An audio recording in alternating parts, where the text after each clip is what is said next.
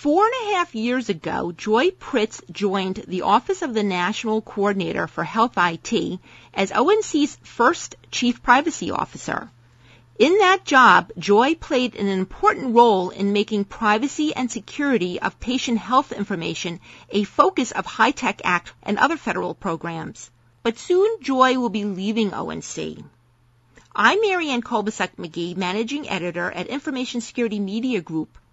Today, Joy Pritts will discuss where she thinks privacy and security of patient data is headed, why she decided to step away from ONC, and what's next for the next ONC Chief Privacy Officer. Hi, Joy. Hi, Marianne. So now, as I mentioned, you recently announced that you're leaving ONC. Why did you decide to leave ONC, and where are you headed? I decided to leave ONC because it's just time. I've been there for four and a half years. The average tenure of a political appointee is two years. So I have outpaced them by more than twice the amount of time most people stay in a job like this. I've been happy to do it. I feel like I've made a lot of progress with some very good people on my team and that on this up note, it's a good time for me to be stepping down. Where are you headed? I have no idea. It is almost impossible to look for another job while you are still employed as a political employee. So now, Joy, as we all know, the federal government has spent a lot of money, billions of dollars over the last several years, rewarding doctors and hospitals for making the transition to electronic health records. Now, once the HITECH money runs out, how optimistic are you that doctors and hospitals will continue to use and exchange electronic patient data in a secure way and why? The incentive money was really meant to be that, an incentive to start adopting and using electronic health records. As we were paying providers to adopt this technology, we made sure we put into place encouragement also to make sure that the information was treated securely. Even absent the meaningful use requirements and the incentive payments, there are requirements under the HIPAA privacy and security rule for providers and health plans to continue to keep the information safe and secure. If you've been reading the news lately, as I'm sure you do, Marianne, you will have noticed that there is an increasing number of civil monetary penalties that are being imposed or settled by the Office for Civil Rights. The bottom line that you're required to do this, and there is heightened enforcement activity, including what was recently announced as an, a, a continuation of the audit program by OCR, I am fairly confident that um, most providers and plans will be paying very close attention and will be trying to keep that information safe and secure.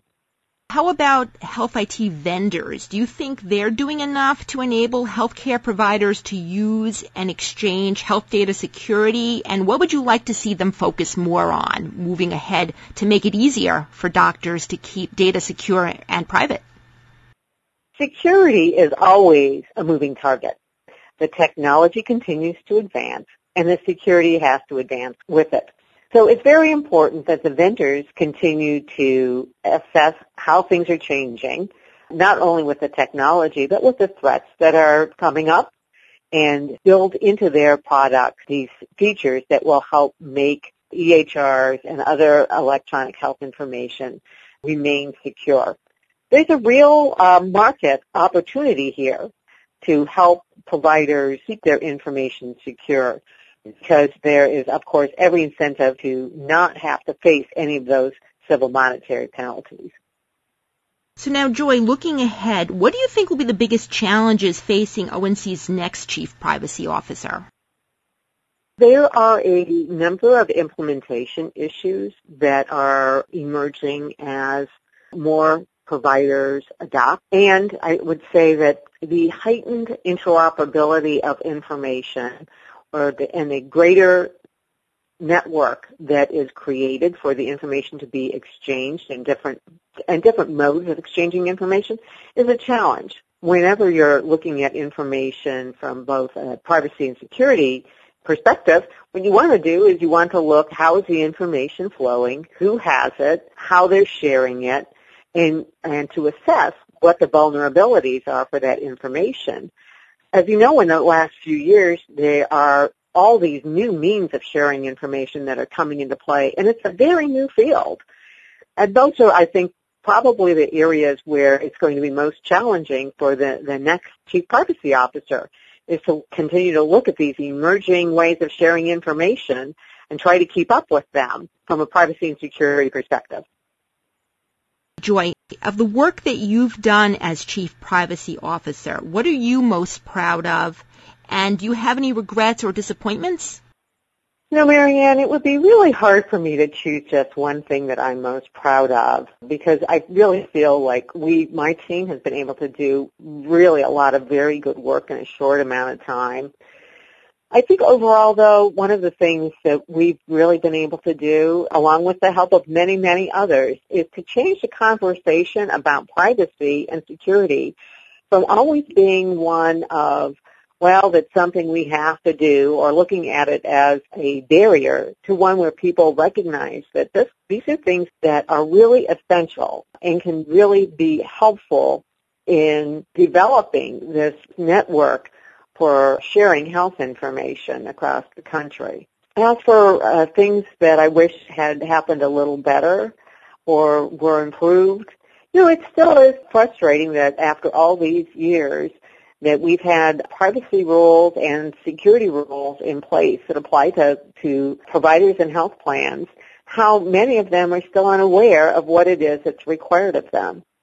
And the amount of education you can do or need to do in this area really just can't be overestimated based on the fact that you had just mentioned that awareness isn't always the best among healthcare providers, any suggestions on what can be done to improve that?